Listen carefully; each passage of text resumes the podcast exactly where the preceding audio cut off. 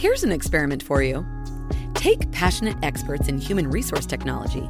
Invite cross industry experts from inside and outside HR. Mix in what's happening in people analytics today. Give them the technology to connect, hit record, pour their discussions into a beaker, mix thoroughly, and voila! You get the HR Data Labs podcast, where we explore the impact of data and analytics to your business. We may get passionate and even irreverent but count on each episode challenging and enhancing your understanding of the way people data can be used to solve real world problems. Now, here's your host, David Turetsky.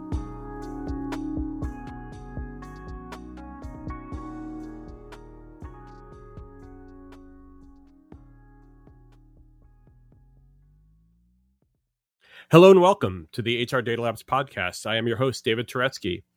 Like every week, this week we're going to have an exciting guest, and my guest is Dino Zincarini, who's been a very good friend of mine for many years. Dino, welcome. Thanks, David. Glad to be here. Glad to have you. Some very interesting facts about Dino Zincarini. He got his start at the University of Waterloo in economics and what computer science. So you're a geek like me, Dino. That's why we get along. yeah, it is.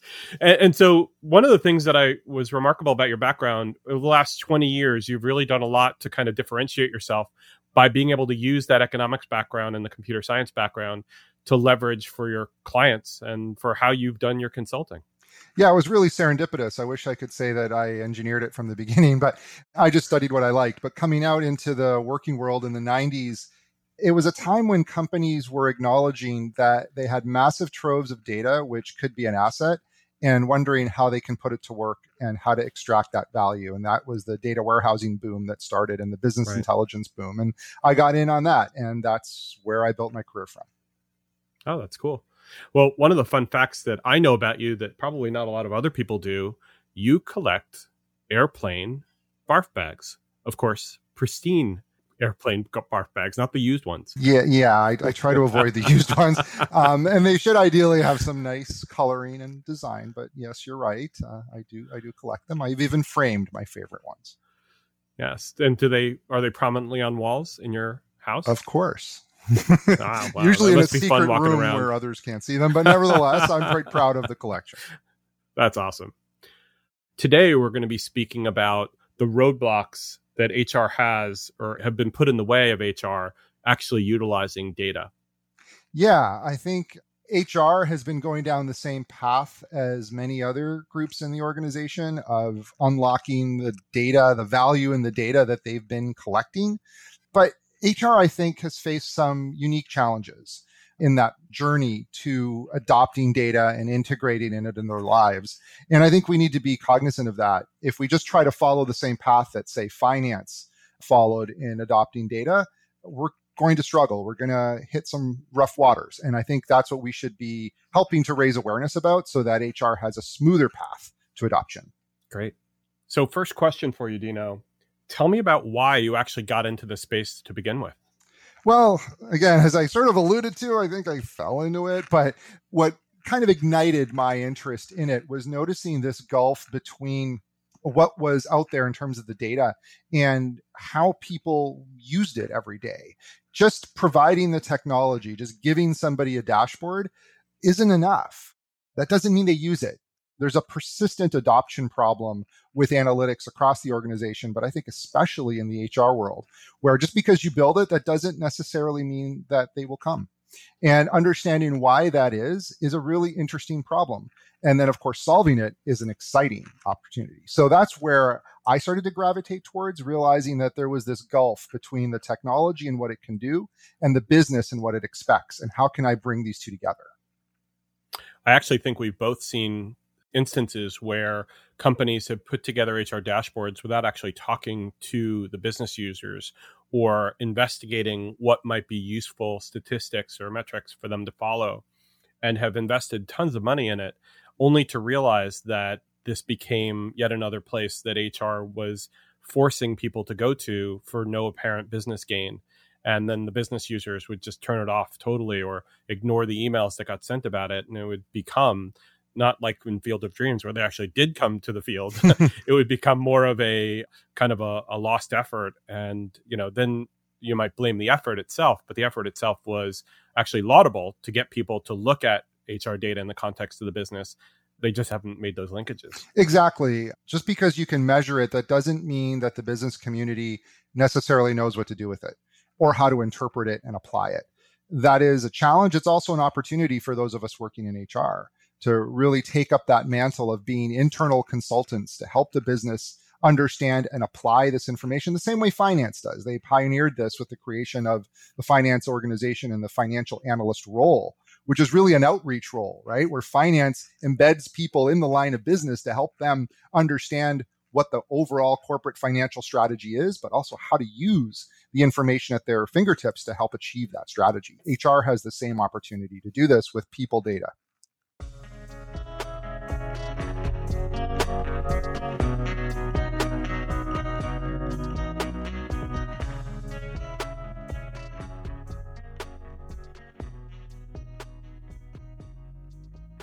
And, and so let's kind of expand on a little bit and ask the question of why do you think companies still haven't solved the problem? And you know what are they going to need to do in order to be able to improve decisions that managers make? That's a pretty broad one but let me pick some of the the most compelling answers to that question. I think the first one i would say is understanding that when we're talking about people data we're talking about a, a different type of data than i think most people are used to using. People data is obviously about people. Most of the data that we use, that we've been trained to use when we see numbers, is about counting very definite things like money, right? When I say I have $10, that's a very unambiguous statement. I have 10 $1 bills, right? It's a very clear thing. right. Uh, it's right. a binary state. I either have a dollar or I don't. But when we talk about people, we're really talking about those HR systems that track all of the different things that people do. Well, people are ambiguous. They don't fit into nice, clear states. They do things we don't expect. We may create processes, but pretty soon they're going to go beyond them. I think anyone who works in HR understands that. And so the very fundamental data that we're working with is ambiguous. Just think of something really clear that you would think is unambiguous, like a headcount right? How many people do we got at this company? Well, mm-hmm depending on how you ask the question, you get a very different answer, right? You ask the facilities team what the headcount is, and they're going to count everyone who has a badge to get in the building or everyone who has a desk. Right. You ask the right. benefits coordinator, they're going to have a different answer because are you going to count your interns and your contingent labor and benefits? No. So both answers are correct. It's the context of the question that matters which one is right. And that's the challenge is you can have multiple answers to the question, multiple numbers that could all be right, you have to really know the question you're asking in order to understand which number is appropriate. And I think that's a unique challenge that we have when we work with people data. And most of the consumers of that data in the line of business, having been raised with financial data as understanding numbers are unequivocal, have a really hard time accepting that, well, both headcount numbers might be right. And we got to help them with that. Yeah, I can't tell you how many times I've been invited, quote unquote, to the CFO's office to explain my headcount number because in his or her mind the headcount number was quote unquote wrong. And and of course because he's or she's getting their data directly from the general ledger whereas my data which is coming from the HRIT which actually in, in your you know getting back to definitions where full-time equivalents didn't match the butts and seats that they were thinking about.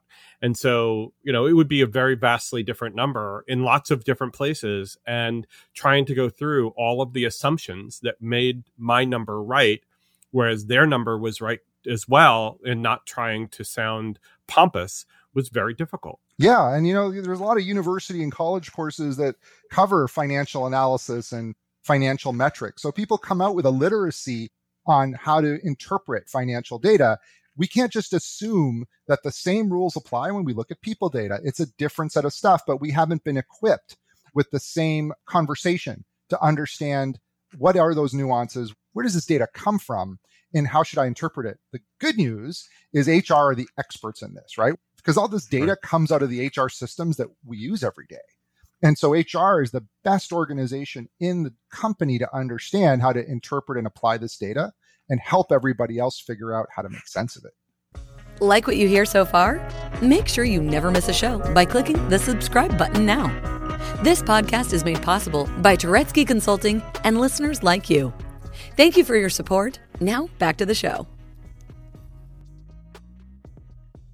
So, Dino, let's get to the obvious question. Where would a company go to get started? Because you and I both know getting started is probably the hardest part of that journey.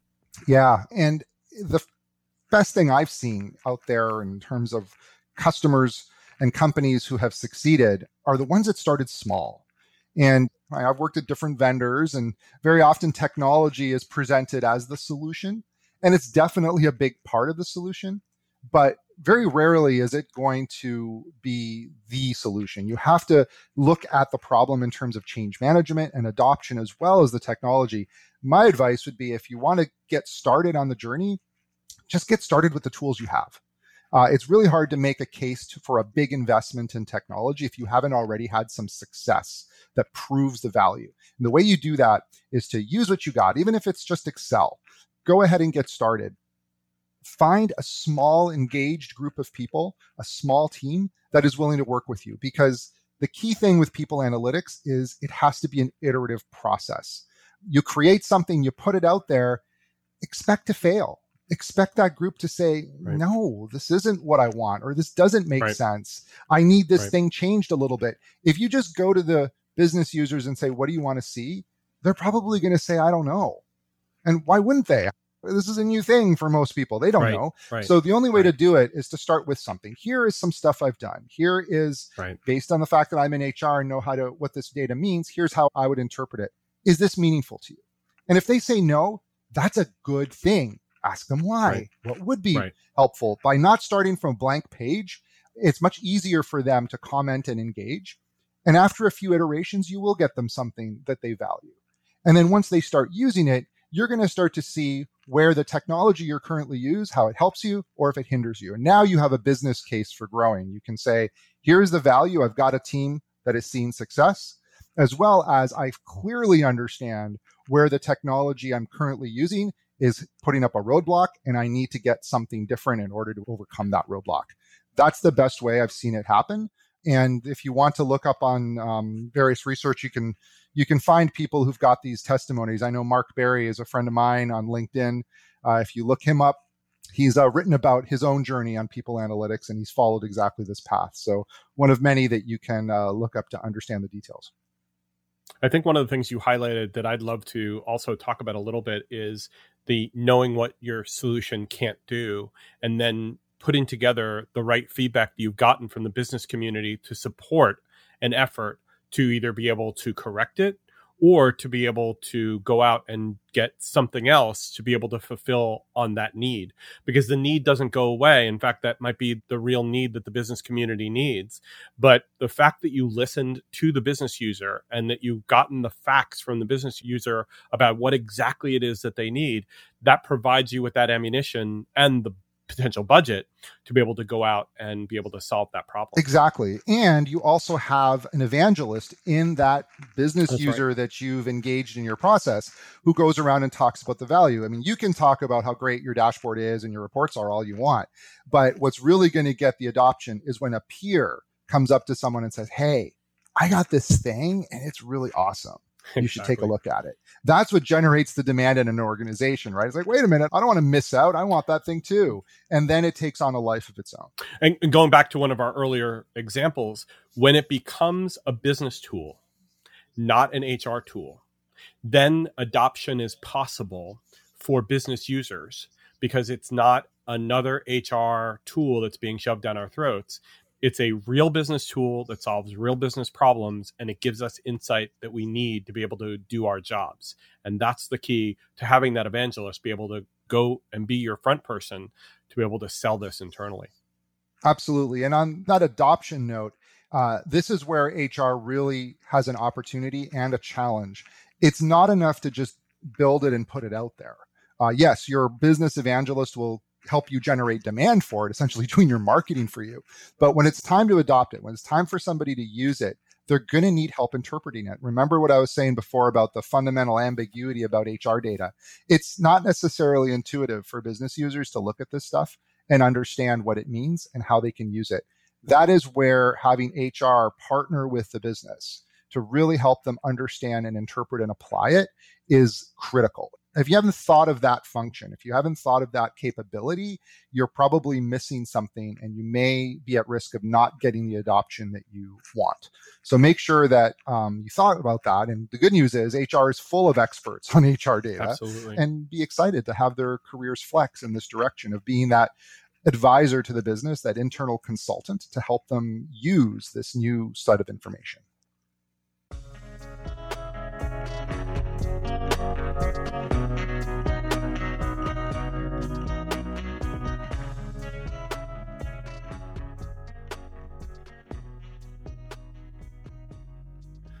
So, Dino, one of the things that has bothered me in the past when I've been talking to clients about the HR analytics is to stop them before we actually get into the analytics themselves, but to talk about the state of the quality of the data that they're using to potentially measure.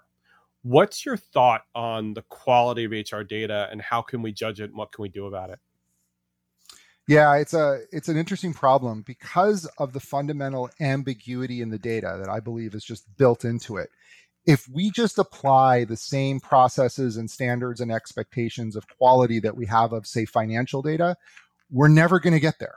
You're always going to feel like the people data isn't good enough yet because of that ambiguity, right? Like I said, you can have dueling spreadsheets, two HR numbers, two headcount numbers that are showing up and are different but are both right. That is not necessarily a data quality problem, it's a data interpretation problem. And so definitely we have to think of data quality. If you're bringing data in from those HR systems, especially if you're merging them from different systems right. that may have for different granularity in the data, different ways of defining uh, a termination or a hire, you've got to think about that because otherwise you're going to see some really wonky numbers later. But part of the education that we have to give the business users is to understand and embrace some of that ambiguity.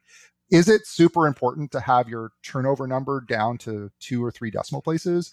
Or is it more important to see the overall pattern and magnitude of change that happens month over month or year over year? And are there deviations from those patterns? Those overall pattern changes are just as important or maybe even more valuable than point in time measurements. And so advocating with the business that need to see the overall trend and story that evolves out of these metrics right. is critical.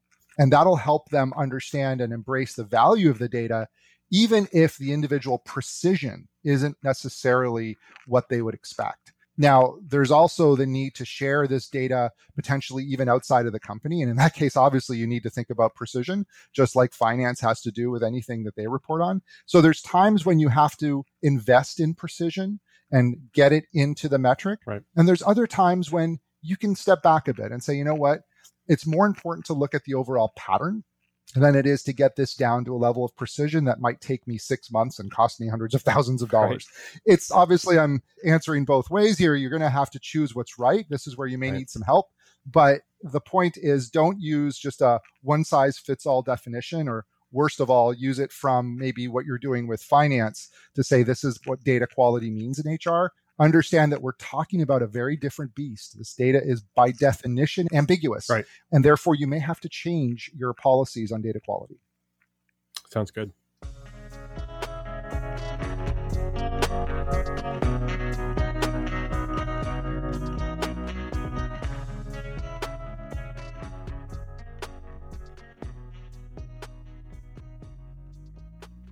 So, Dino, we've talked about a lot. How would you summarize the things that we've talked about today? Sure. I mean, I think the first thing to remember is this data that we have, this people data, is valuable. And even if the business doesn't necessarily know that right away, uh, it's our responsibility in HR to show them the value of this data. And then, secondly, it's understanding that this data is different. People data is ambiguous, and we need to help the organization. We need to coach the organization in how to understand, interpret, and apply this data. Don't assume that they're going to just see it and understand what to do with it. And then third, start small. There's no need to go with a big bang, fancy thing all at once. Use the tools that you've got because your real obstacles to adoption are going to be the soft adoption issues around making sure people know what this stuff is and how to use it. Don't under invest in that and over invest in technology too soon. Once you've got everybody, well, not everybody, but your initial group using it, then you can worry about getting a big fancy technology to help you out. Excellent. Dino, thank you so much. This has been awesome. We really appreciate your insights. Obviously, you have a lot of passion around HR technology, especially around data analytics. And we want to thank you very much for sharing with us today. And we hope maybe you can come back and do another show soon. Yeah, my pleasure. This was fun. And if people want to keep the conversation going, uh, go ahead and do so on the notes on this podcast. Yeah. And thank you very much, everybody, for listening. And we will talk to you soon. Please stay safe. That was HR Data Labs. Please visit turetskyconsulting.com forward slash podcast to review the show, add comments about this episode, or add new ideas about upcoming shows you'd like to hear. Feel free to be creative, but please be nice. Thank you for joining us this week on the HR Data Labs podcast, and stay tuned for our next episode. Stay safe.